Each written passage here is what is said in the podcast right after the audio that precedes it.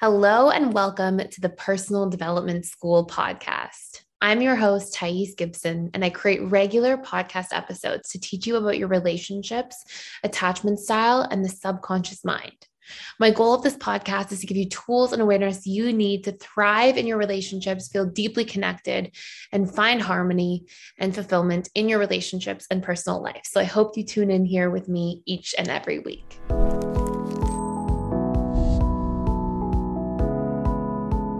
Talk to you about three key tips that you can use to make your fearful avoidant, dismissive avoidant relationship work. And we're going to cover these three major tips and also how to execute on these things at the same time. Um, if you notice, my background's a little different today too, and, and we uh, had to leave where we live in Canada for most of the year um, because of Hurricane Fiona. So hopefully, I will be back home um, very soon with power. Our whole island is pretty much out of power. So, um, anyways, so I'm going to dive right in. So, first thing, one of the first tips that's the most important for this relationship to work is that each individual has to practice vulnerability in the relationship in order to facilitate a healthy understanding between both parties. So, something that often happens when you have two avoidants in a relationship, even though they're different types of avoidance, um, if you have a fearful avoidant with a dismissive avoidant, what essentially is taking place is that um, you are finding yourself in a position where both parties more easily and naturally self soothe and more easily naturally pull away over big things. And what that will do is eventually take what begins in like the dating or honeymoon stage of a relationship and pull it apart. It like makes it really difficult to last because if each person keeps going back to themselves and never extends themselves out and lets the other person know what hurt them or bothered them or created pain or, or destruction in any form, then essentially both parties are left unresolved. And while the dismissive avoidant is really good at leaving things unresolved because they can repress for longer periods of time, the fearful avoidant is not. And even though the dismissive avoidant can push their feelings down, because the FA can't usually do that for long periods of time, the lack of resolution will come out in a different way that will cause chaos in the dismissive avoidance life, anyways. So, an example of this would be if there's an argument and nobody feels resolved or, or actually talks about their impact, their inner feelings and needs around how to resolve the argument, then what you'll find is that the dismissive avoidant can kind of push it under the rug, but the fearful avoidant will not be able to. And then they may become critical or frust- frustrated at something else later. And even though the DA thinks they can solve things by pushing things down and avoiding resolution, that avoiding resolution will just come back around from the fearful avoidant because they're still going to feel that resentment and that's going to come out as criticism and it's going to disrupt the, the dismissive avoidance feelings anyways um, even though they're trying to hide from their own feelings by pushing the original argument away so, what's really important is to actually practice talking through things and doing that in a vulnerable way. Without vulnerability, this relationship basically can't work. Um, and so it's scary. It's really scary to practice being vulnerable, but it's extremely important to mend any potential pain points in this relationship long term. And vulnerability doesn't have to be this like really big, scary thing.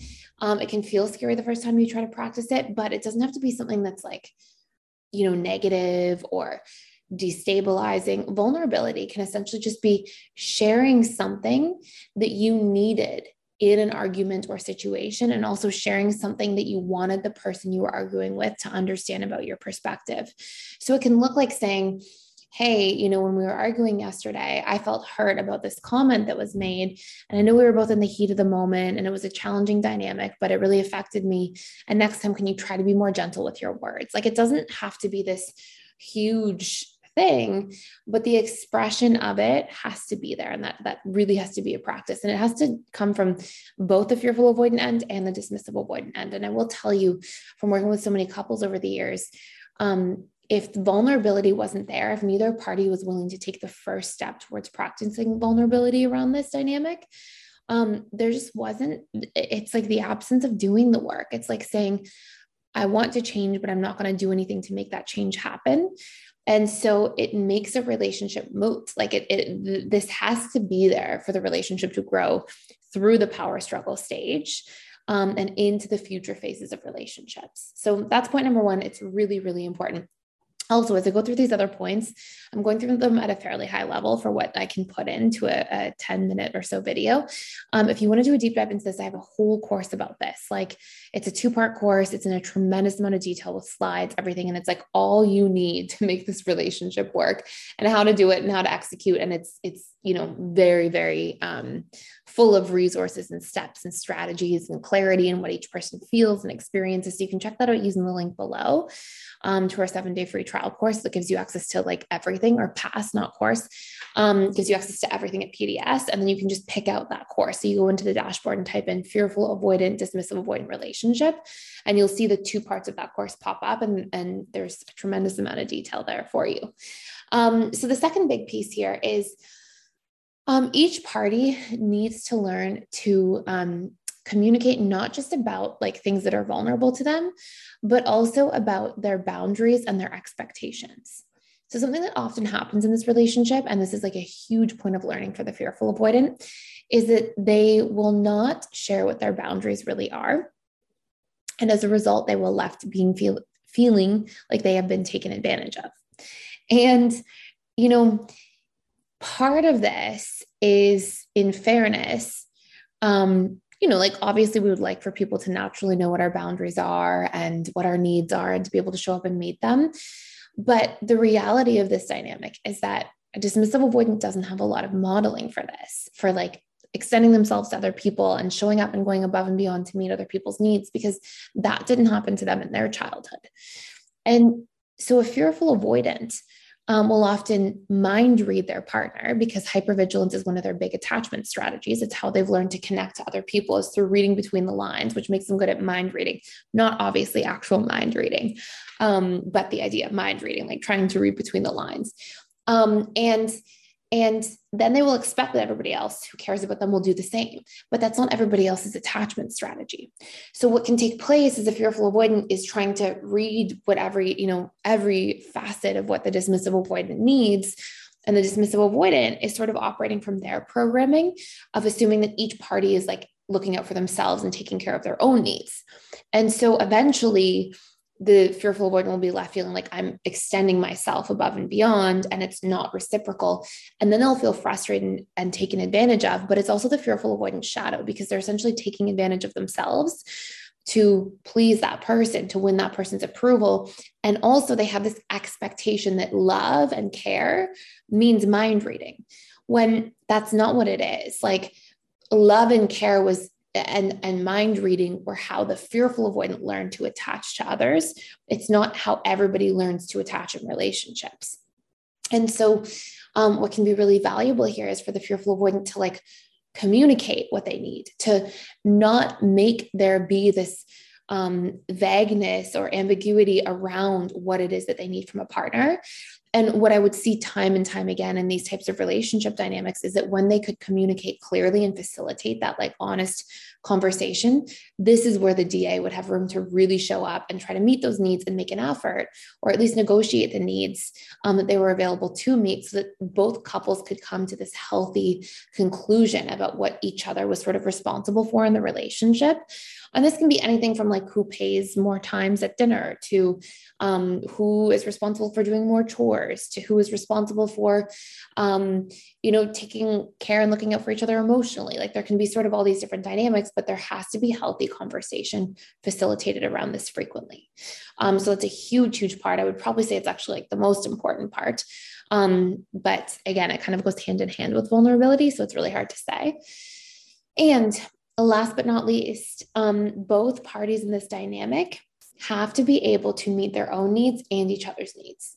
It's really easy for this dynamic between a DA and FA to kind of like oscillate between codependency to counterdependence, where like both parties are, you know, becoming too independent because they both have that avoidance side. And sometimes what I would see over time in the DA FA relationship, and maybe I'll make a separate video just about some of these pain points that can occur, but sometimes what I would see is like that the relationship would start to whittle away because the fearful would, would really put themselves out there. And then when it wasn't reciprocated in the way that they expected, not the way that they communicated, but expected at a subconscious level, um, that the DA um, they would then become like more and more avoidant to their DA partner and start kind of going cold and shutting that partner out. And then eventually you kind of have like two ships passing in the night. You have these two people who've grown apart because neither person was willing to say like what was really going on and, you know, be able to like look out for each other's needs and soothe their own needs at the same time. And then on the other hand, sometimes I would see that dismissive avoidance would get into a relationship and they wouldn't make those compromises to like meet the other person's needs and to do their best to, sh- to show up for what they can do and make that effort and put that effort in um, and then sometimes i would see too like the fearful avoidance um, sort of feel like okay well i'm going to shut you out since you're not doing that. And so you can see how this just becomes this like pushing away of things. And then when both parties were like trying to work things out maybe they would overextend themselves. But again without communication overextension of self often also involves self betrayal. So there can be this really funny dynamic where, like, it's in this polarity of like betraying oneself or um, ignoring each other and ignoring each other's needs and really like staying guarded and in that guarded space. And there really has to be this middle ground. And that middle ground happens through these first two points of communication, of vulnerability, and then being able to negotiate like what you are each available to show up for. And by communicating about your needs as a whole, you're also able to um, better understand what is necessary for the dynamic to function in the most optimal way. Now, when I say these things for these videos, like these things are things that need to happen in order to strengthen the dynamic. And obviously, in doing that, you're moving on a path to becoming more securely attached because these are things that the securely attached person naturally does in their relationships, but insecurely attached people don't really get conditioned with or modeled to um, in a way that promotes these skills in interpersonal connections. So, you know, these are things that are, you know, if you're doing them, you're on the path to becoming more secure and you're taking steps to move there. Um, but these are really important things for the health and well being um, of this relationship because without these things, and just as two insecurely attached individuals not doing the work, um, it can be really difficult for this relationship to survive long term in a way that's truly fulfilling.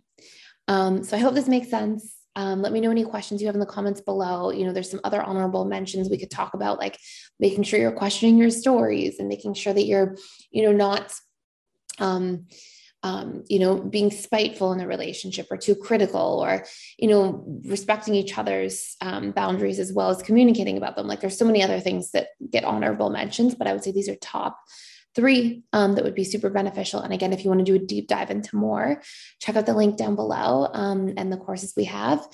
And that will give you everything you need to know tenfold um, and exactly how to execute it, even in challenging situations. So, hopefully, this makes sense. Thank you so much for watching. Thank you for being here. Please like, share, and subscribe if you haven't already. And I will see you in the next video.